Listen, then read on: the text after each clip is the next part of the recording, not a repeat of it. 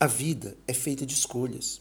Todos os dias nós tomamos decisões, das mais simples às mais complexas. Assim, em todas as áreas da nossa vida, seja na área da saúde, na área emocional e na área espiritual. Ora, Deus, o Deus de toda graça, o Deus que ama, o Deus que entregou seu Filho unigênito para que todo aquele que nele crê não pereça, mas tenha a vida eterna, através do Senhor Jesus Cristo, esse Deus também nos dá liberdade para tomarmos decisões na nossa vida diária. Está escrito no livro de Deuteronômio, capítulo 30, no versículo 15, algo muito importante.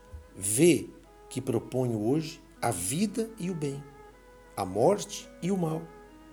Se guardares o mandamento que hoje te ordeno, que ames o Senhor teu Deus, ande nos, teus, nos seus caminhos e guardes os seus mandamentos e os seus estatutos e os seus juízos, então viverás e te multiplicarás, e o Senhor teu Deus te abençoará na terra a qual passas para possuí-la.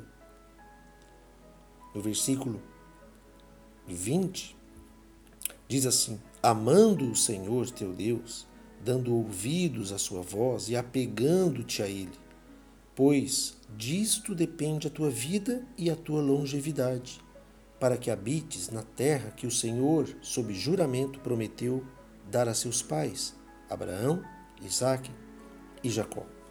Portanto, fomos chamados para guardar os mandamentos de Deus, amar a Deus sobre todas as coisas e ao próximo como a nós mesmos o Senhor Jesus resumiu nesses dois mandamentos, que estão no espírito, não mais na letra.